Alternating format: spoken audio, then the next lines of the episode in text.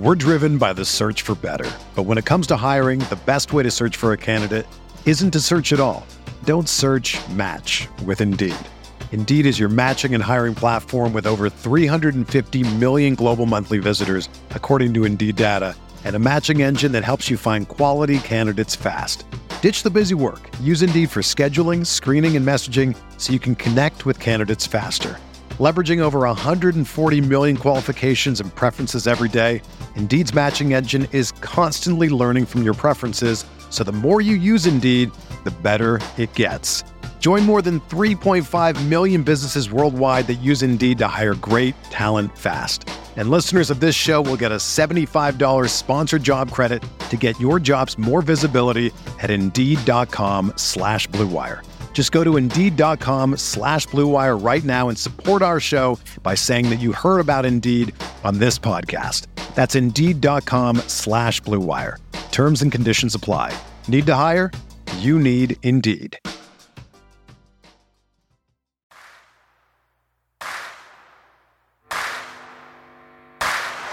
You're listening to Setting the Pace, your go to Pacers podcast with Alex Golden and Michael Facci. Miller for three. Oh, he backed it in. He backed it in. And the game is tied. We're going to overtime. Warren lets it fly. Yes. TJ Warren is not human. Granger catches, shoots for three to win it. He hits it. Go. Brogdon for three. Let Got it it. O'Neal drives on Yao. Puts it in. Duarte 4 3. Boom, baby. Anthony attacks. Oh. Hibbert denies him at the rim. Caris LeVert, people don't realize how good he really is. Levert skies high for the jam. Stephenson passes into Sabonis for the basket. Jackson turns, fires, and hits. Oh, wow. Turner bringing that smoke. Flips it to the big fella, fake shoots, and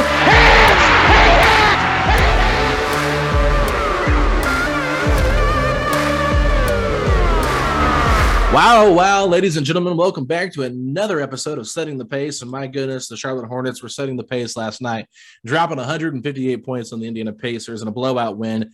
Facci, what a disgrace of an effort last night from the Indiana Pacers. Oof, it was an old fashioned whooping. I mean, it really was 158 to 126. Alex, the sad thing is, this was a close game in the first half. I mean, this honestly was a game that the Pacers trailed by one at halftime. They proceeded to be outscored by 31 in the second half. They looked lifeless. Um, the Hornets got everything they wanted, including a franchise record uh, amount of points in 158. The Pacers uh, allowing a franchise record of points.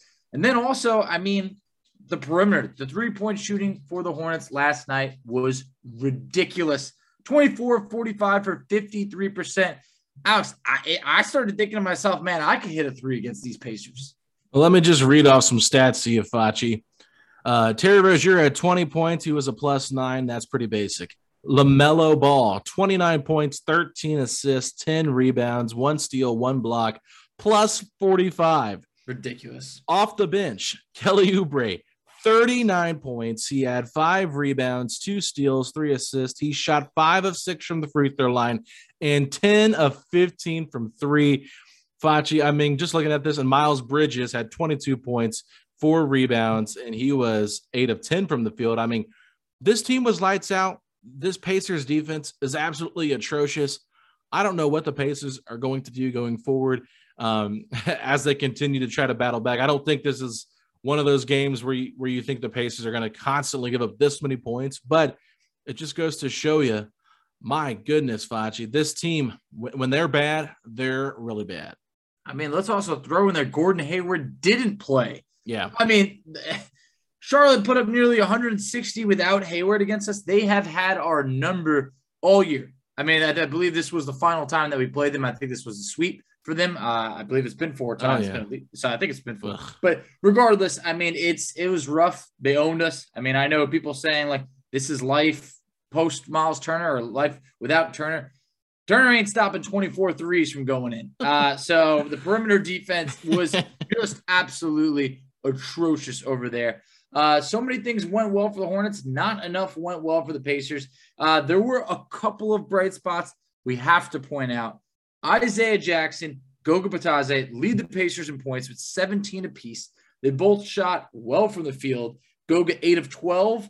Uh, Isaiah Jackson, five of nine. I thought Isaiah did a little bit of everything. He had a great dime in the game, too. I believe it was Duane Washington. He had a block. I mean, and both guys really didn't play that much. Isaiah Jackson, 24 minutes. What was a little bit puzzling for me, Goga, who started just 19 minutes. That is eighth most on the team last night. I don't know. He was one of the guys I wanted to see a little bit more of because he got off to a hot start. Yeah, I'm not really sure what happened there. I just think the flow of the game, them just getting out of hand in the third quarter, maybe he just never really got a chance in the second half after the first little stretch there. But Isaiah Jackson, you know, I want to bring him up here because one of the most impressive things last night is he drilled a three in garbage time that looked really good. Yep. And he was six to six from the free throw line. So mm-hmm. that's something I'm keeping an eye on still. Would like to see him be a little bit more aggressive on the glass. He only had four rebounds. He did have a block and a steal. So defensively, you know, you're getting some of those sparks that you like. And Goga Bitadze, you know, 8 at 12, that's really good. That's like 66. No, that's higher than that. No, it's yeah, about 67%, something like that. I can't uh, do math in my head. 75%, I think. Yeah, uh, I don't I don't know. It's it's two thirds, right? uh eight divided by no, it's not. Three fourths would be. We, we are 16. not math people over here. It's 66%. yeah, it's 66 points. That's what I said. Uh, it's uh, right. uh, two thirds. So yeah, four goes into 12 three times, obviously. Let's uh let's get back to basketball here. But um, but anyway, yeah. So with that being said, you know, Lance Stephenson was five of 10. I thought he looked really good. He had seven assists in the first quarter. I mean, it seemed like, hey, this team's hanging in there. And, and what we've all kind of been wanting is just these close games that end up in losses. But yeah, in this game, I mean, you said it 71 70 at halftime. The Pacers got outscored like, what was it, 87 to something crazy. So just completely embarrassed on their home floor in front of Herb Simon, who was actually at the game. Rick Carlisle took 40 plus minutes to get out there and address the media. I saw Tyler Smith talking about it a little bit. And then when he got out there, I went and looked at the clip to see like the post game media press conference on YouTube. The entire clip between three players or two players and Rick Carlisle was seven minutes. Rick Carlisle maybe spoke for like two minutes on this video. I mean, it's just unreal. What else is he going to say, though? I mean, this team flat out sucked.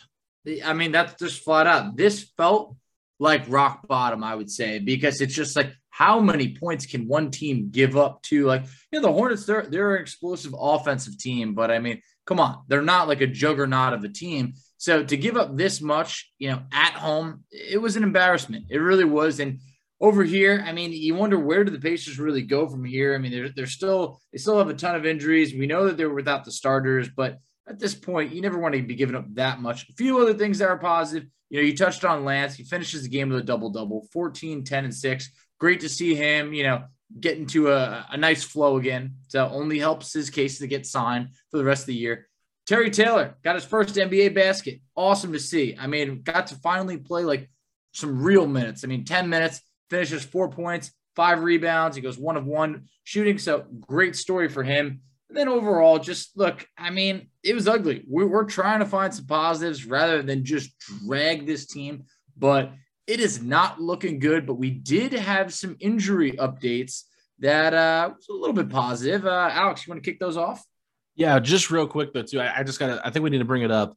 I said it on the last podcast, on the Saturday podcast. The Hornets were 0 8 when coming off of a back to back. So this would have been the second half of a back to back. They are 0 and 8. Last night against the Pacers was their first win after a back to back. And what's crazy is they were in Toronto the night before, and most of their starters played 30 minutes or more while the Pacers were just getting back from their road trip. And, you know, that just is a little bit of an embarrassment there. But anyway, let's get to it. Um, I saw my uh, my Twitter feed came through with Scott Agness sharing some stuff here. So let me pull this up real quick. But obviously, the Pacers um, are, are looking to trade Miles Turner, trade some other of these guys. But Scott Agness said Pacers center Miles Turner had another scan on his foot, has made progress, and is uh, he is going to be again ramping up his activity level. So that seems like some good news. And then on the other hand, TJ Warren had another scan on his foot this week and is beginning to play one on one for the first time since surgery over a year ago. I know there was another update on TJ McConnell. He was working out, uh, doing some sprints there with Jenny Boucek in a video that someone posted. I believe it was Jeremiah Johnson, but obviously he is still um, a ways away from being back on the court with that injury. So doesn't seem like anybody's going to be coming back soon, but it does seem like forward progress with these injuries. Exactly. Look, all these injuries is making me feel like I could have been a doctor because I'm like, oh, Turner, no, no, he needs more time than that. You know, it's just, I mean, it's getting ridiculous at this point. Like, I'm happy for that it's positive news because that's all we can ask for. But for when they're saying that TJ Warren is finally now entering, he's able to play one on one, then it makes me feel like the Pacers medical staff botched the releasing that he could have been ready by January. This man's not close to being ready at this point. And it, it, why even rush him? It, it's good that we're taking a step forward, but you're playing one on one now. I mean, we still we still got a long way to go. And for Turner, yeah. look, I'm happy for it. Um, but you know, at the same point, how many weeks is it? How many weeks will it be? Ramp up activity. Last we heard, Alex, he actually really wasn't able to do any activity. So this might just be like he's able to run some now. Yeah, but I think that's a good sign, seeing that we're two weeks away from the trade deadline. So well, if it's yeah, um, you know, it's made progress. So that's good. It's making progress, which I think they want to get this out there because clearly they want to. yes, you know, strategic. They they definitely want to make it seem, or or at least indicate that he is going to be uh, you know, ready to play later in this season. So I mean, obviously there was some reporting today from Jake Fisher talking about how there is a good likely uh, there's a likely chance the Pacers wait till the offseason to trade Turner could be on draft day. You know, and it is what it is at this point. Look, I'm I'm not going to sit here and be like losing sleep if if Turner's not traded by the deadline because of the injury. Like like look, okay, whatever. I still think they should do it, but if they don't, they don't. And I don't think it's going to impact the rest of the season if he's here or not. Um, what they do in the offseason. I think he's going to be moved at some point. I know a lot of people are really wanting to figure out if Sabonis is going to be moved, and it just doesn't seem like that's the case. Um, there was some reporting, of course, in that Jake Fisher article about a Pascal Siakam for Domantas Sabonis move.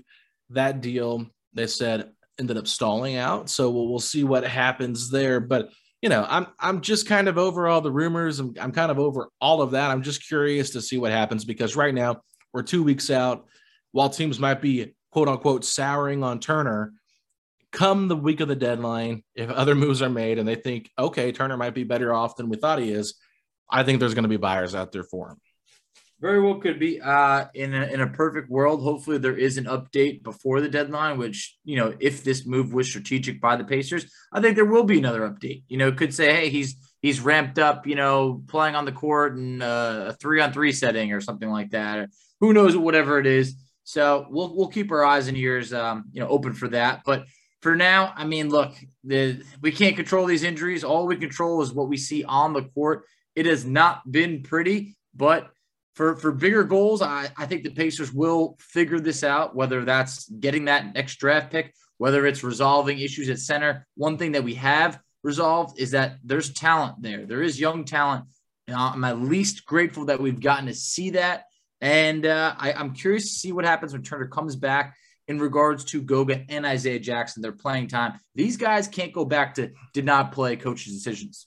Yeah, we'll have to see if that ever happens if Turner is back in a Pacers uniform. We, we still don't know. So um, they, they very well could just be continuing these minutes for the rest of the year if Turner is traded. But with that being said, we're going to bring on Evan Dammarell from Locked On Cavaliers to talk about the Pacers and the Cavs and what a trade possibility could look like. There are a lot of rumors linking Caris LeVert to the Cavaliers, but I've also heard some rumblings about some other players that could be uh, on the Cavs radar here. So let's take a quick break and we're going to bring on Evan Dammarell right after this break.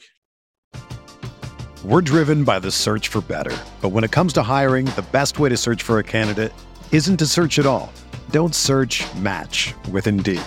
Indeed is your matching and hiring platform with over 350 million global monthly visitors, according to Indeed data and a matching engine that helps you find quality candidates fast. Ditch the busy work. Use Indeed for scheduling, screening, and messaging so you can connect with candidates faster. Leveraging over 140 million qualifications and preferences every day, Indeed's matching engine is constantly learning from your preferences, so the more you use Indeed, the better it gets. Join more than 3.5 million businesses worldwide that use Indeed to hire great talent fast. And listeners of this show will get a $75 sponsored job credit to get your jobs more visibility at Indeed.com slash BlueWire. Just go to Indeed.com slash BlueWire right now and support our show by saying that you heard about Indeed on this podcast. That's Indeed.com slash BlueWire. Terms and conditions apply. Need to hire? You need Indeed. All right, everybody. So we're going to change things up a little bit with the podcast. I know we've had a lot of questions in regards to trades and talking trades. And so since it's Trade Talk Thursday, I would bring on Locked On Cavs co-host Evan Dammarell to talk about the recent rumors involving Caris LeVert to the Cleveland Cavaliers. Evan, thanks so much for joining us, man. Thank you for having me. I really appreciate it that you guys thought about having me of all people on. Hey, you're the host of Locked On Cavs. You know, I think all the Locked On shows do a great job covering the team, getting a good feel for this. So let's just get into it a little bit here. Obviously, it's uh, it's no secret that there's been a lot of rumors since probably December 15th when the the, rumors came out about the Pacers looking to rebuild that the Cavaliers and Caris LeVert uh, could be a, a, deal here that makes some sense. So, what are your, I guess, what are you hearing there in Cleveland? Are fans interested in Caris LeVert, and do you like the idea of Caris LeVert in Cleveland? I I'm a fan of it personally because if you look at it from the Cleveland side of things, they lost a lot when Collin Sexton went down for the year, but they were doing okay because Ricky Rubio was playing otherworldly basketball. And yeah, he kind of came down to earth a little bit. And I think the notion of quote unquote Olympic Ricky is uh, not really an existing thing long term, but it, w- it was certainly entertaining when he was hot to start the season and he would have those moments every now and then. But then when he went down, it kind of crystallized pretty quickly that the Cavs need some type of secondary offensive creation in terms of shooting, playmaking, defense, you name it, just because Darius Garland is now the focal point of most opposing defenses, and he's already got some back issues. They've been a problem since Golden State when he tweaked something in his lower back. And last night against Milwaukee, um, probably shouldn't date this episode too much, but either way, um, against Milwaukee, you noticed that it was acting up again, and JB Bickerstaff reassured media post game that it's fine, but I don't think it's a tangible thing for this season and how things have gone to let Garland play 35, 40 minutes a night with back issues, especially when teams are going to start to hone in on him on defense and just kind of try and slow him down. Like Milwaukee provided the template. I know the, the Cavs uh, kind of try to give the Bucks a taste of their own medicine if they did to Jrue Holiday, but that's where Caris LeVert kind of comes into play here because he provides shooting, provides defense, provides some tertiary playmaking. I think he can relieve some of that defensive pressure off Garland as well because you have to. This is the NBA. I know people can dog on players for being bad, but they're all there for a reason, and you have to respect the fact that he's on the floor as well. And I think you know the existing connection with Jarrett Allen from their time together in Brooklyn is a pretty interesting thing too. I think that's just something to keep worth monitoring as well. And if Indiana's looking to have a fire sale or maybe offload some of their pieces not named Malcolm Brogdon, I think Caris LeVert's probably the most likely. You guys can correct me if I'm wrong to go of like between him, Sabonis, and Turner because I just don't see a deal materializing for Sabonis that's worth Indiana's prop trouble. And then maybe Turner's just a little iffy now because of the foot injury. Yeah, I, I think LeVert's got to be most likely to go. I think at this point, he's got one year left on his deal. I feel like he fits more of a team like the Cavs, who seem to be done rebuilding and are ready to go for it. So I, I do say that LeVert's probably most likely to be on his way out. But the real question is going to be essentially what are the Cavs looking for in return? Because we know that the Pacers might start it high, but you tell me, like, what are the Cavs willing to give? Is essentially what I'm asking. Well, we have to look at who's available, and well, let's start with who isn't available. So Darius Garland, Evan Mobley, Jarrett Allen. That's that's Cleveland's quote unquote big three going forward, pun intended, just because two of those players are nearly seven foot or bigger than seven foot. Um, after that, I'd say anyone's available for the right price, whether it's Cedi Osman or Isaac Okoro to help sweeten sweeten the pot a little bit. If you're high on Collin Sexton and not Leary because of his torn meniscus he's he's also available as well. But maybe like the Cavs probably view those assets a little higher, rarer air. And then you have contracts like Ricky Rubio's. I think Kevin Love is available, but that's obviously not a part of this conversation just because Love's making so much money right now. Um, ditto for Lauri Markkanen as well, but I think Markkanen could be moved for the right price too. But it's also also draft picks as well. I think Cleveland's 2022 first round pick. Like I was talking to some folks in the league, and they say, you look what the Cavs are doing do they really want to add another 18, 19, 20 year old to this equation, or do they want to start maximizing the potential of this trio they've kind of assembled? And I'm, I'm of the mentality where if you could offer a lottery protected pick or even a top 10 protected pick, if you need to get the, let's just say they're trying to negotiate with Indiana to try and get down to like the, the, the, the real like intricacies of this trade. If it costs you a top 10 pick, I think the Cavs are comfortable doing that because they view that they'll just lose their first round pick this year and then recoup their draft assets the following year. But they also have a second round pick via Houston, which is, in my opinion at least, good enough to be the 31st or 32nd pick in this upcoming draft. And then they also have a second round pick via San Antonio. And depending on what the Spurs do, it, eh, that could be have some value as well because the Spurs could kind of strip things down a little bit, maybe do some shameless tanking if they realize the playoffs just aren't in their uh, in their sights in the Western Conference, and maybe that second round pick of has a little bit more value because I think this is a talented draft, and I think you can maybe get some good players in the second round. You know, to commit much more financially to. So really, in the grand scheme of things, like like I said, if it's not Allen, if it's not Mobley, if it's not Garland, you can negotiate for any player on the Cavs roster. But the most readily available names is like Ricky Rubio, and then in terms of draft compensation, it's this year's pick via Cleveland in the first round, and then that second round pick via San Antonio and Houston this year's draft. Yeah, that's that's definitely interesting. You know, I know there's been a lot of reports out there saying that the Pacers won a first round pick and and young and a young player for Caris LeVert. Now we'll see um, if that actually is what they get in return, and depending on which team is more desperate to make a move, I guess you could say, come that three o'clock deadline. But I am a little bit curious here. Um, you know, how you think LeVert would fit in um, with this team? Would you view him as a starter? Do you think he would be more of a guy that comes off the bench? Because I'm not sure how his fit with Garland would be, but I do know that he did have a great, uh, you know, he has great chemistry with Jarrett Allen back to their Brooklyn days. So, you know, I, I think that's a huge factor here in looking at getting Caris LeVert on the Cavaliers, knowing that chemistry he had with Jarrett Allen at one point. See, that's an interesting question because it depends on what if Cleveland matches Indiana's asking price. You'd have to assume it's Ricky Rubio, this year's first round pick, and let's just say Isaac Okoro because I just in my heart of hearts, I want to be able to look at Collin Sexton fully healthy if I were to trade for him.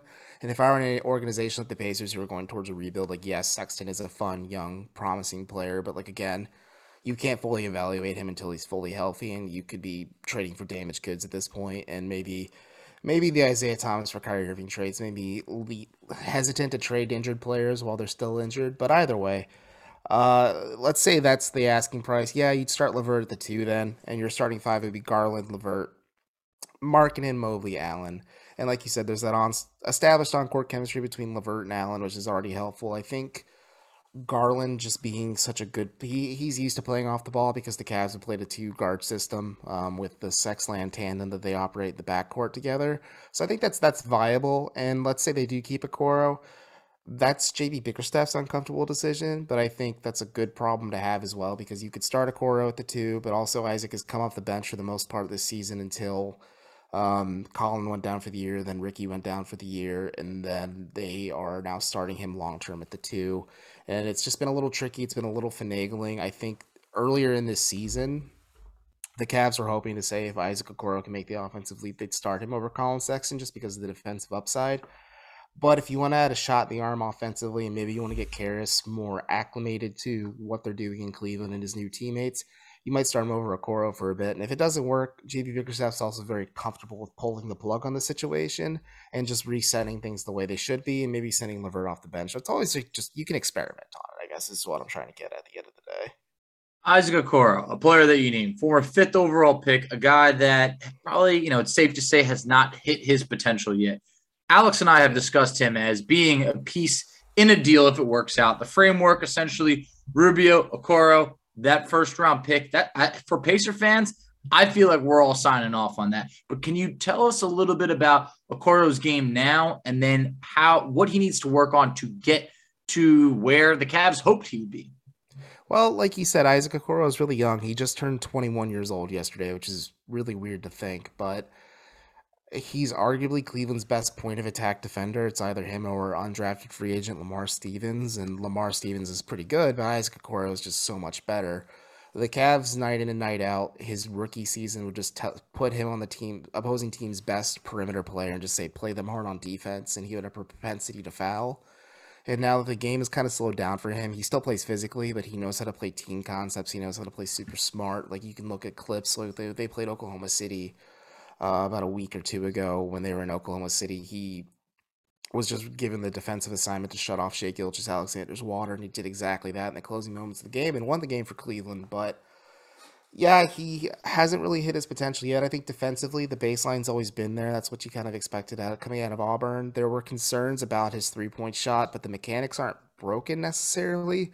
It just needs some tweaking, some finessing, and altering. And I think it's getting there.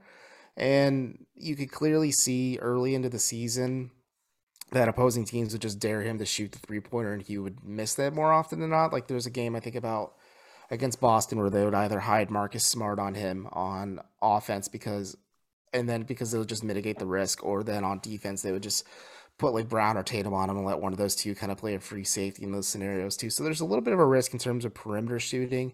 He's getting better as a three point shooter, but obviously that's where he needs to improve his craft and he acknowledges that's where he needs to get better at. But offensively, like he's a great slasher. I think the Cavs run a really smart play, really let him cut along the baseline where Garland will initiate from the top of the key and Okoro will be cutting, or it's Mobley or Allen operating from the elbow and Okoro will be cutting along the baseline. It's an easy layup or dunk, and Okoro is a competent enough playmaker that if he knows the shot isn't there, he can kick it out to a perimeter shooter as well. Like, there's a lot of fun things about his game.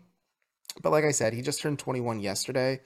And so I think you need to be a little patient with him. I think Cavs fans just aren't patient in general, especially for a fifth overall pick. But the fact that he already has just such a well suited defensive package to begin with. Like that's something definitely to build off of right there. And you just continue to build it and build it after that. Like Justice Winslow could be like his absolute basement if the shot doesn't hit. But like I, I think a good comparison for him is like Gerald Wallace before Gerald Wallace got really banged up towards the end of his career. Like if you can get like a Gerald Wallace type player out of Isaac Okoro, I consider that a huge win where he hits threes every now and then, but he's just such a force in terms of just attacking the paint and just on the defensive side of the ball and just like provides a lot of neat little things that, yeah, he's a pretty intriguing piece. And if you put him on a team like Indiana that could be rebuilding, that just gives him more opportunities to grow and develop his game. Yeah, and I think that could be a welcome sign for Pacer fans too, because I know we've talked about Isaac Okoro uh, on this podcast, and fans really seem to be intrigued by his upside. But uh, looking at the other players on this Pacers roster, a player that I think could make some sense for Cleveland if they're willing to uh, do a deal would be Justin Holiday. Uh, this is a guy that can come in right away. He's a pretty consistent three point shooter. Not been as great this year, but still a really good on ball defender. Um, if the Pacers were looking at trying to acquire maybe the expiring of Rubio with Isaac Okoro in a in a trade, adding Justin Holiday's salary to that would be pretty beneficial to me if I'm a Cleveland fan wanting to oh, compete yeah. right now. No, I absolutely agree. I think Justin Holiday is a player that a lot of Cavs fans have been kind of just pointing to is uh, not necessarily cheap options, but cheaper, I guess, in the grand scheme of NBA contracts. I'm looking at his deal right now. He's making six million this year. He's making six point two nine, so we'll say six point three next year. Like that's not hard to move at all, I think. And um, at 32 years old, like he's an established veteran, like he's a good wing player, like you guys said. Um, I would be a fan of that as well. I just don't know if the Pacers will want more. Because if you're just saying, okay, it's Rubio, Okoro, and a first round pick, would you guys say then you'd send back Justin Holiday and Caris LeVert? Or if you were the Pacers, would you want a little bit more for your troubles? Watch. I mean, so can you repeat the question? So if you're sending care, if let's say it's just right now the trade we're hypothetically spitballing here is Ricky Rubio, Isaac Okoro, and we'll say a protected 2022 first round pick. And mm-hmm. the Cavs said, well, okay, well, could you send back Caris LeVert and Justin Holiday? Would you just agree to that trade because Okoro is included in that package, or would you want a little bit more for your trouble? I'm ready to sign now, honestly. right I, I, now, pen is in my hand. Well, I, I, think honestly, because of the second round picks that you mentioned and the Pacers being rumored to want two second round picks for Justin Holiday, I think if you were to give up maybe the Rockets pick, the second round pick in that deal, that would probably be more of something the Pacers would like just to get another asset. Because obviously Rubio brings nothing to the table. He's just an expiring contract, and that will help them moving forward in terms of what they want to do with cap space. I don't really know what else they would have out there. Obviously, TJ Warren be a free agent, and then determining what they do with uh, Miles Turner, what they get back with that kind of deal um, what they're looking at cap wise going into the offseason. But, you know, I, I, think getting off the other year of Caris LeVert by taking on Rubio's salary is intriguing. And then you've got a Okoro who's still under contract for, you know, two years after this season. So that to me makes a lot of sense. Uh, I mean, I don't think I would lose sleep if I didn't get the second round pick, but if I'm the Pacers, I probably at least ask for that in, in terms of throwing in Justin Holiday, a guy that's, you know, very well respected around this uh, this franchise. Well, if let's say the Cavs said no to the Houston second, and then the Pacers didn't want the San Antonio second rounder. Would Dylan Windler do it for you, Indianapolis' own? yes, he would. Here's well, well, here's the thing: you got to think about cap space too, because this is already going to put the Pacers one million dollars over with just the uh, Justin and Caris thing. So. I'm just saying, from a Pacer standpoint, they don't want to be anywhere close to the luxury That's tax, fair. which they already are. So I don't think they would probably want the player. I think they would more than likely just swallow and, and do the deal uh, at this point. But I'll let Facci continue with his point because that's just how I feel. Yeah, look, it, I'm not losing sleep over the second round pick. That Houston pick, it, it's a nice pick. It really is. San Antonio, that's, that's a fine pick right over there, too, for a second round pick. But if we found out that this deal hit a snag and didn't happen over an extra second round pick, then I think Pacer fans would be livid. Now, Dylan Windler, someone I discussed, look, I, I don't really know what his like solidified role is uh, for the Cavs. It's obviously not enough or not what they hoped it would be when they picked him 26th overall. But this guy was a stud in college. And I get it. He went to Belmont, whatever, but he could flat out score. He could shoot the three ball. I mean, right now he's shooting just under 40%. It's not on enough of a sample size. Tell me, is is it just that he can't get minutes over there, or can this guy still shoot? It's just that he's got to get on the court more. He can shoot. I think you can see it. I think a lot of it's health concerns at this point because he had a stress fracture in his leg during summer league, heading into his rookie season because John Beilein made him more or less do two a days during Salt Lake City um, summer league, and it kind of broke Dylan Windler. And it's just been unfortunate injury after injury after injury where I think he had to find confidence and comfort comfortableness and familiarity with his body when he's on the floor. Because there was a point last season before he was shut down for the year due to a knee injury that he went up for a dunk and he landed and like I think everybody in the arena held their breath. That was that's back when even like there was even a few fans in the stands. Like people were just nervous to watch him go up and dunk the ball because he's kind of fragile and JB Bickerstaff's also just a coach of habit too where he has an established pecking order of Garland, let's say when they're fully self healthy, Garland, Sexton, Okoro, Markkanen, Allen, Mobley, Love, Rubio, and then Osman as like a fringe wing piece. Like he's gonna go with the guys he knows versus the guys he doesn't know and the guys he hasn't really gotten the practice and familiar with. And that's just the unfortunate reality situation. I just think Dylan Windler, if he wants to show he has a shot at the next level, it's with a rebuilding team because he can get minutes in Cleveland's rotation. He can provide. It's funny you mentioned like what exactly is his role. I think his ideal role is like a guy, a bigger body forward who can provide tertiary playmaking and can crash the glass on defense, but provide three point shooting. And he wasn't really used that way and still hasn't really been used that way in Cleveland. Like, yeah, there was that one game he had where it was like a career high from him. And then he was glued to the bench after that because the Cavs were healthy again. So I just think there's just better guys in Cleveland's rotation. And I think there's something there because he was a stud at Belmont. Um, there's just a lot of stuff there that just translates to the next level really well. You just have to sit and wonder and think like, well, why the heck isn't he getting this chance? I just think it's because the Cavs have their established order and Bickerstaff as coach It goes with guys he knows versus like, hey, we need help on the wing and three point shooting. Let's not call up Dylan Windler. Let's just play Dean Wade traditionally a power forward at the three. Yeah, and I think you know there's there's definitely some interesting names out there for sure on the Cavs roster that could be available in some type of trade. So we'll see what the Pacers would really like if they do strike up a deal. But I'm curious, uh, as my last question here for you, Evan. There's obviously other players that could be in play here for the Cavaliers to look at adding to the roster instead of Caris LeVert. Just for some reason, they have a certain you know, asking price of what they would be willing to give up in, in a sense, and the Pacers asking price is too high. So, are there any other guys out there that you think could make some logical sense here that might be more affordable than what the Pacers are potentially asking for with Caris LeVert? So it's interesting to think. I I think the Cavs will make a move. They um Bleacher Reports Jake Fisher has reported that they're one of the more aggressive teams. They they historically speaking are an aggressive team when it comes to the trade deadline. Like the Andre Drummond trade still has come out of nowhere in my eyes. And, Um, just a lot of like a lot of interesting moves before and after the deadline, and just things they've done. Um, Eric Gordon is a player that I've heard about and also makes a lot of sense for this team. But again, it's how much is Houston willing to give up? Do the Cavs want to eat that much contract for a guy that old? Buddy Hield, if you want to really like stretch out the finances of things, I think Harrison Barnes remains a viable option for them too. If they just want to get another defensive wing who's more of a three-four than a two-three. Um, but honestly, I think Dennis Schroeder as well. They just got a injury, an injured player exception from Ricky Rubio's season-ending injury, so they have to kind of structure that uniquely as well because Boston's looking to shed salary, and I think if they could use that exception to get Dennis Schroeder, they would do that in a heartbeat. Um, and then they're free to move Rubio if they want to. It's just there's there's players out there.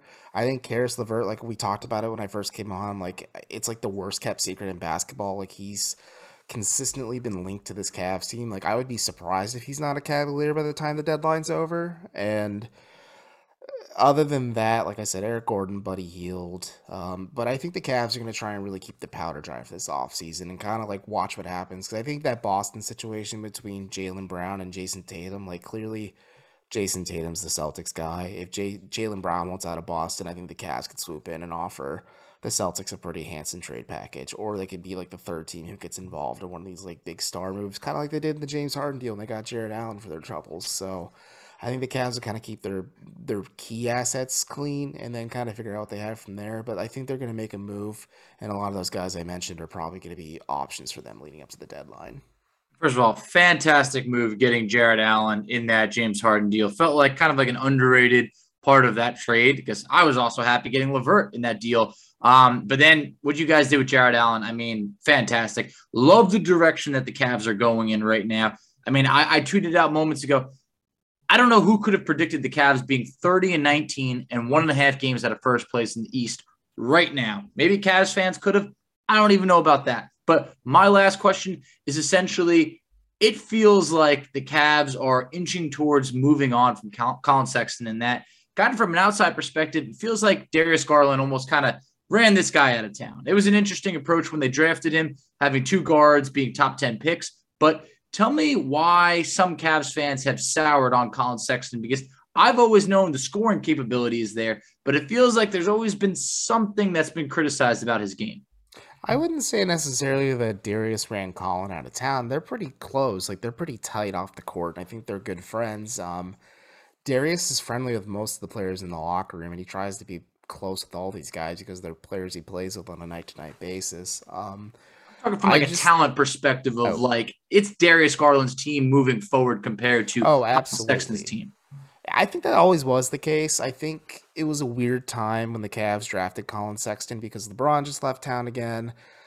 Uh, Kevin Love broke his foot, and they just proceeded to just absolutely free fall. They trade George Hill, they get Alec Burks, they get rid of Rodney Hood, they jettison J.R. Smith to the Shadow Realm. Like they completely like different team by the time Kevin Love comes back. And I think they kind of like focus around Collin Sexton because he's a young player. He gives you hope. He gives you optimism. Um, you draft Garland though, either way, because I think the Cavs made the right decision. Whether you, and this is just my draft philosophy in general, you always take the best player available because talent finds a way to fit itself together no matter what. You shouldn't be picky, and they viewed Garland as the best player available, and he kind of came along slow, and he's having like this incredible third year right now. Um, I'm not a huge proponent of the smaller backcourt that Cleveland is running. I know like people will point to what Portland's doing, and I'm like, well, Portland hasn't had much success, or people will point to what Utah's doing, and I'm like, well, Utah's teetering on blowing it up. Um, it's I'm not a huge fan of it. Like I said, I think Sexton they would have been in favor of benching him for Okoro this year and having him just be like a supercharged six man off the bench for them.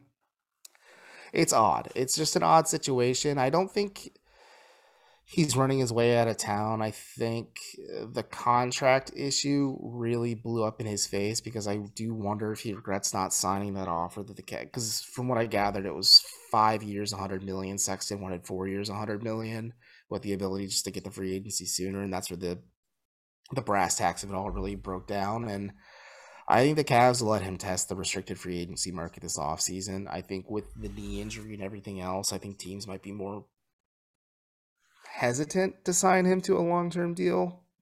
But who knows? With modern medicine and science, maybe his knee looks a lot better than what I fear it will be. Um, but I don't think he's necessarily going to be run out of town. I don't think Cavs like there's a contingency of Cavs fans who will live and die and breathe by Collin Sexton. I look at the big picture of this all and say like, yeah, he's a really good player. And I look at how the Cavs kind of struggle offensively right now, and I'm like, wow, Collin Sexton's back on the bench, like cheering on his teammates and coaching people up in timeouts and everything. I'm like, they could really use a player like that right now, and that's why we're talking about tra- trading for Caris LeVert because they're not the same player, but they provide something similar at the end of the day. And I, I, I, in my heart of hearts, think Collin Sexton will be here next year. I don't know if it's on an extension. He might be playing at the last year of his deal, and he just becomes an unrestricted free agent, not this upcoming off season, but the following off season.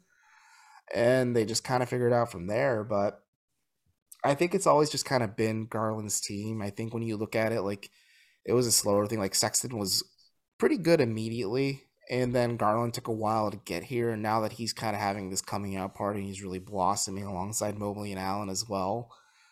You kind of forget where Collin Sexton stands in the grand scheme of things. And I think the Cavs want him here. It's just like you guys said, it's not his team anymore. I also don't know if it'll be Darius Garland's team in a few years because hell, Evan Mobley could be yeah. a stud in a few years too. I mean, he's already on that trajectory to begin with as well. But it's it's an interesting thought process. I think these are the tough decisions you have to make when you are rebuilding. Though, is you draft a lot of this young talent, and then you have to make the hard decisions of okay, who do we keep and who do we not keep, and who do we use as trade assets to kind of accentuate and build around like the more established young talent, if that makes sense. So, I it's interesting to watch. Um, I hope he stays in Cleveland. I think he's done a lot of good. He's invested in a lot of local businesses and kept them afloat during the pandemic, and really cares about Cleveland, really likes it here. I think he's a big family guy. I think he's just kind of shy, kind of quiet and soft spoken. And so whenever he does do media stuff, it's usually pretty important when he does. And I, I I'd be happy if he's here. Like I know Cavs fans think I hate Collin Sexton because I just think they should break up the backcourt, and I've always been a proponent of starting Garland and benching Sexton just because of the grand scheme of just team dynamics. But the Cavs are also a team that play three seven footers and they make it work. So maybe I don't know what I'm talking about either. Yeah, I mean having a having a controversy in your starting five is something the Pacer fans are very familiar with, with Turner and Sabonis. So, uh, with that being said, Evan, I want to thank you so much for joining us today here on Setting the Pace, and uh, you, know, you guys can find Evan on Twitter at am not Evan. But I want to give you a chance here now to just kind of talk about all the great things you're doing uh, covering the Cavaliers. Yeah, well, thank you again for having me. But as we mentioned at the top, I host Locked On Cavs with my partner in crime, sometimes uh, my hostage, by the way I treat him and make him go insane, Chris Manning, five days a week. Uh, it's been a lot of fun covering this team this year. We get dragged a lot for being low on this Cavs team, but I'm always happy to admit I'm wrong. But I also ho- I also run the show over on Meta Bulletins right down Euclid, where I cover the three major sports teams. Obviously, the Cavs being my wheelhouse, but I also focus on how they impact the community as well. With All Star uh, coming around the corner, like that's a huge deal too. And then um, I work at the state of Ohio as well, just offer gambling advice because sports betting should be legal in Ohio in 2023 as well. So sometimes I do a little freelance work there. But yeah, just give me a follow on Twitter and I'm not Evan. Um, I promise I'm a nice guy. Usually like to interact with people. Um, sometimes I don't. I'll just I tweet Cav stuff. Sometimes I give my opinions on things, and sometimes just stuff I hear, everything else. But yeah, thanks for having me, guys. I really appreciate it. Appreciate you. Thanks for coming on. When you need mealtime inspiration, it's worth shopping Kroger, where you'll find over 30,000 mouthwatering choices that excite your inner foodie. And no matter what tasty choice you make, you'll enjoy our everyday low prices, plus extra ways to save, like digital coupons worth over $600 each week. You can also save up to $1 off per gallon at the pump with fuel points. More savings and more inspiring flavors make shopping Kroger worth it every time. Kroger, fresh for everyone. Fuel restrictions apply. Hey, it's Kaley Cuoco for Priceline. Ready to go to your happy place for a happy price? Well, why didn't you say so? Just download the Priceline app right now and save up to 60% on hotels. So, whether it's Cousin Kevin's Kazoo concert in Kansas City, go Kevin, or Becky's Bachelorette Bash in Bermuda, you never have to miss a trip ever again. So, download the Priceline app today. Your savings are waiting. Go to your happy place for a happy price. Go to your happy price, Priceline. All right, everybody, to close out the show, we're bringing on our Setting the Pace fan of the week. And joining us now is the one and only Brent Gentry. Brent, thanks for joining us.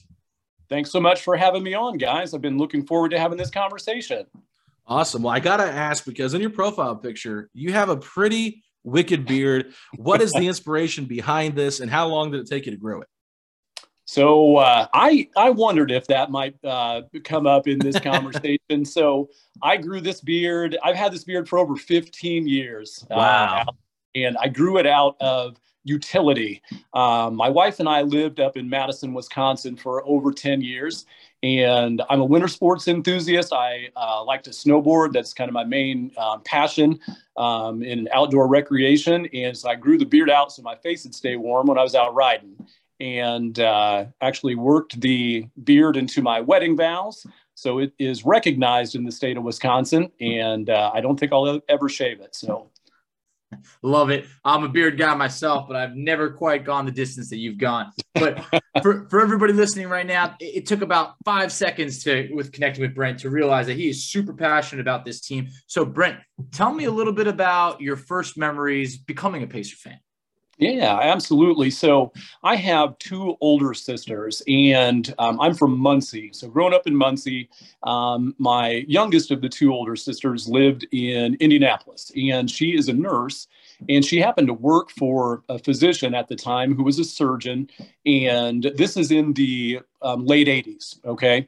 Um, and the, the the doctor, the surgeon, uh, they had Pacer season tickets, and this is back at Market Square Arena, and the tickets were extraordinary. I don't know um, if you guys ever made it to a game there or remember, but down on the floor they used to have bleachers, bleacher seats sitting on the floor at MSA, and uh, the these tickets were were in the fourth bleacher seat, sitting right on the floor.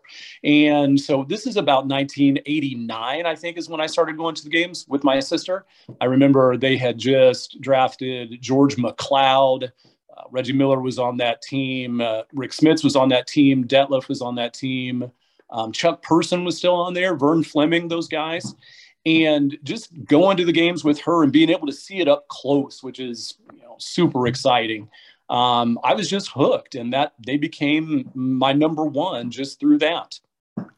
Wow, that's pretty awesome. Yeah, well, I got to ask because I never really remember going to Madison uh, Square Arena um, I, I, or Market Square Arena, excuse me. Wow, Madison Square Garden was in my head, excuse me. But Market Square Arena, um, you know, I might have been as a kid, but I, but Banker's Life was built in 2000, and I was born in '92. So, uh, gotcha. you know, very good possibility I was there. But I have to ask, as someone that got to really experience that arena versus the field house, you, you did say that you buy the mini season ticket passes here for the yeah. for the 10 game package.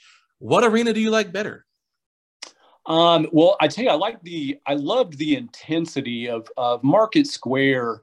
Um, got so loud, and there was just something about that that space. You know, not only for something like a Pacer game, but you know, um, I remember driving down countless times to Indianapolis to see a concert at Market Square, um, and of course, I have so many good memories of you know going to Pacer playoffs, but in a nod to Indiana basketball history, and I think what their vision for the the field house was and is and how it continues to evolve. I think they've done an exceptional job with the field house. And so um, we, my family and I, you know, having that 10 game package um, and being able, able to pick our seats and go to the games with my daughters um, is it's a ton of fun. And so I think when that vision is fully realized down there, um, I think it's going to be extraordinary know, let's just say Gainbridge isn't rocking as much as Market Square used to be, but uh, not these days. Not no, these days. No, uh, it is not. I think we're all waiting patiently for that, right? And uh, um, I'm sure we'll get back there someday. We, we very much are. So, is there a specific game in mind that stands out to you as like this is one of my proudest moments watching the team at home? You mentioned some playoff games. Is there one in specific that might stick out for you? Um, I'll tell you one game um, that I attended that I think I'll always remember was in 1995. Um, Michael Jordan's return from his first ah, retirement. Pacers was, got the win. You know, Chicago on the road um, in Indiana, and kind of watching uh, Jordan and Reggie Miller immediately start going at it again. Um, that was so cool, and you know that the the place was packed. It was a definitely had a playoff kind of vibe, and in, in that was '95, and obviously that you know same year that Reggie did you know eight eight points nine seconds mm-hmm. the the victory against the Knicks and so just those real intense you know um, kind of playoff moments 93 94 95 um, so many good memories of all that. You know, Reggie's 25 in the fourth quarter for the Knicks, uh, the 8.9 seconds, which was unreal. Just, you know, I was kind of in my prime as a Pacer fan for all of that. So, who was your who was your favorite pacer of all time? I guess um, we can say current and former player uh, that you sure. like. Reggie Miller for sure, um, without question, former player. And if I were to throw two out, I know that's kind of a cop out, but I'm going to throw two out for current players. I really, really respect and admire Chris Duarte. Um, I have a lot of admiration for you know his where he comes from, his story, his path to the NBA, and he plays super hard. He plays super smart, and I just I love what he brings to the team. And I love the fact that Lance came back. You know, not to sound like a complete homer, but Lance brought something, and I I know you guys have discussed it because I've heard you. Lance brought you know juice, and I think that's yep. one thing that this Pacer team is lacking is is energy and that X factor, those intangibles, that juice. Um, and I wish they had it. Um, when you, Alex, I read your article uh, today um, that that just went up about what the Pacers need to do to you know get back to winning culture. Um, great article. And thank you, thank you. You know the you know the lead with you know they they need leadership. I couldn't agree more. Um, you know, somebody like Malcolm Brogdon, who is, you know, the, the, the default you know, leader of the group. That's what the, the players say. And, you know, part of the I think problem with with Malcolm is certainly the availability, durability, um, the fact that he misses so much time. Um, he, how can you be an effective leader when you're not on the floor, you know, leading by by doing? And um, while I you know respect his you know playing composed and collected, he does not bring energy you know to that group and with this group and the chemistry, I believe it's sorely missing. And I think they need somebody um, you know, to bring some excitement and energy to that group. Yeah, absolutely. You made some great points over there. And the Pacers do have a lot to fix. If there was one short term fix that you could mention, say perhaps one coming around the trade deadline, is there something in your mind that that sticks out as, hey, we either need to trade this guy or we need to go after this type of player? it's interesting. I I definitely definitely think they need to make a move um, by the trade de- deadline. I you know kind of watch the phone and watch Twitter, kind of expecting something to happen every day. I don't know what's going to happen, but ultimately, it's the timing. Of course, is um, unbelievable with Miles Turner's injury, but I think they should try to move Miles Turner. Um, I just can't I don't know how you get rid of a player as solid as Sabonis, um, a guy who's so fundamentally sound, a guy who you know takes a beating night in and night out. I'm not saying you have to make him the centerpiece, you know, of your offense, um, but I mean you can certainly see Miles' absence, what happens defensively, but you know this group as it's been put together and run back and run back, they don't have it. And I think we can all see that. They don't have it. So it's time for change. Um, I think larger scale change. And I would like to see him move on from Brogdon in the summertime. I don't know if that's realistic with the extension, um, but I sure would like to see it. I think the extension, it's a little bit, you know, we, we talked about it a little bit, but I, I don't think it's necessarily means, I don't think it necessarily means that he's going to be here long term. I, I, think that mm-hmm. it just means, hey, we got him on an affordable contract that's very right. movable, and teams might be more enticed to trade for a guy that's got multiple years on that deal come the offseason. We'll see what happens, especially determined uh, based on who they they draft in, uh, in this coming right. draft, because they draft a point guard and Malcolm's not the answer going forward, then you have to look to move on from him. But with that being said, I have to ask you: We're in the arena last night for the game. Obviously, a, a horrific loss by the Indiana Pacers to the Charlotte Hornets, a, a, historic loss, the worst loss in franchise history, I believe. But um, can you just tell me if you saw Herb Simon there and if you noticed anything about maybe some of his mannerisms watching the game? Did he act a certain way? Uh, did he leave early? Just kind of your your evaluation of what he looked like watching the game. Sure. So actually, I don't sit too far from Herb and Chad Buchanan and Kelly Krauskopf and and you know where they have their seats. They're in section one, um, mm-hmm. you know, right over there by the Pacers bench, and my seats are over in twenty. Um, okay similar level. And so I can see that whole crew. And it was um, it was interesting. You know, Herb is pretty stoic um, when he watches that. You know, not a lot of emotion, not a lot of animation. You know, he sits there and watches the game. Um, now, it was later on, and I saw you know, Herb was not in his seat um, for a, an extended period. Um, and then I was reading in the Indy Star today. Um, the guys remind me what the Star reporter's name is right oh, now. James, James Boyd. Boyd. Yeah, James Boyd. Yeah, thank you, thank you. Um, he wrote that Herb was still in his seat um, at the end of the fourth, and um, you know, I I I noticed him being out of his seats for a while, but not very animated and not a ton of emotion, which I think is par for the course with Herb. Um, you know, Chad Buchanan and Kelly were there the entire time, and and I'm glad that Herb was there to see it, you know, firsthand because really last night was a tale of two halves. The first half wasn't bad at all.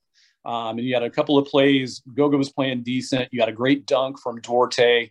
Um, but then just the second half was so so unbelievably bad. And in terms of there, no defense was being played by anybody, and they're shooting lights out. And it was just a tale of two halves. And I will say that the fans that showed up, um, because it was it was cold last night, getting to the arena, parking, you know, walking to the to the field house. Um, the people that were there, they wanted to be there, and they were definitely into it and loud at, at the first half. But the second half, um, fans weren't given a lot to cheer about you know you are not wrong there that that second half it was tough to watch so those that were there they deserve a pat on the back because hey that's that's you know They- true dedication right there They deserve some free Chick Fil A. at least at least. I think everybody, I think they scored curly fries. I'm pretty sure Yep. that they got curly fries today. I did I did see that tweet go out, but right. uh Brent, I definitely wanted to thank you for the time today. I really appreciate your passion, your your loyalty to the team, especially raising your daughters as Pacer fans over now. Like this is this is what it's all about. I look forward to raising my kids as Pacer fans when that time comes. So tell everybody where they could find you on Twitter. Um, so you know, I I'm not super active on Twitter. I do have uh, bgentry73 on Twitter and Instagram. Um, if you like following a, an Instagram that has a lot of uh, food, um, pictures Ooh, of kids and good. dogs, I'm about to Um, follow. lots of pictures of tattoos as well. So Okay. you might want to follow B Gentry 73 um, on Instagram. Awesome. Awesome. Well, Go hey, ahead, Fudge. I was just going to say, once again, we appreciate listeners just like you who are passionate and have supported us from, from day one. So keep up the awesome, awesome work. Keep being a great fan. And we need, we need you. We need us. We need to keep something going to keep this team, you know, going in the right direction. Otherwise, it could get dark out here real quick, Brent. It's absolutely worth it. You guys do a great job. I love listening to you, and thanks so much for having me on. Well, everybody, we sure hope you guys enjoyed our fan of the week. And of course, Evan Dammarell from Locked On Cavs giving us some insight there on a potential Caris LeVert trade and how he thinks the Cavaliers would benefit from that. So, Facci, uh, any final thoughts before we sign off today? No, I just I want to put that Charlotte loss behind us. I, I I think things can't get much worse than that. But you know what? I might have just jinxed us. yeah, we got the Thunder on Friday, so there'll be a big game there in terms of uh, positioning ourselves in terms of draft position. So, you know, Sabonis might be back. We'll have to keep that in mind. Obviously, the Thunder are not trying to win very many games. I think, as I checked last Saturday on the on the uh, weekly show, our Saturday weekly show, they were one and nine in their last ten games. So they've not been playing very good at all. They're embracing this tank as the season prolongs. But Facci, with that being said, man, we have just skyrocketed through with our ratings and reviews at 185 as we speak. And I just feel like at this point right now, we're going to wait till the end of the season before we give out all of these um, prizes, just because I want to make sure that we're not giving somebody a jersey that ends up getting traded. So we'll wait till the end of the season before we do any of that kind of stuff. But with that being said, where can people find us at on social media? All right, so you can find us on Twitter at Setting the Pace Three. You can find Alex on Twitter at Alex Golden NBA. I can be found on Twitter at underscore FACCI. You can find us on Instagram at Pacers Talk. You can find us on Facebook at Setting the Pace. And you can find us on TikTok at Setting the Pace. And if you find Goga Bitadze's rebounds are offensive, say these three words. Let's go, Pacers! Peace out, Pacer Nation.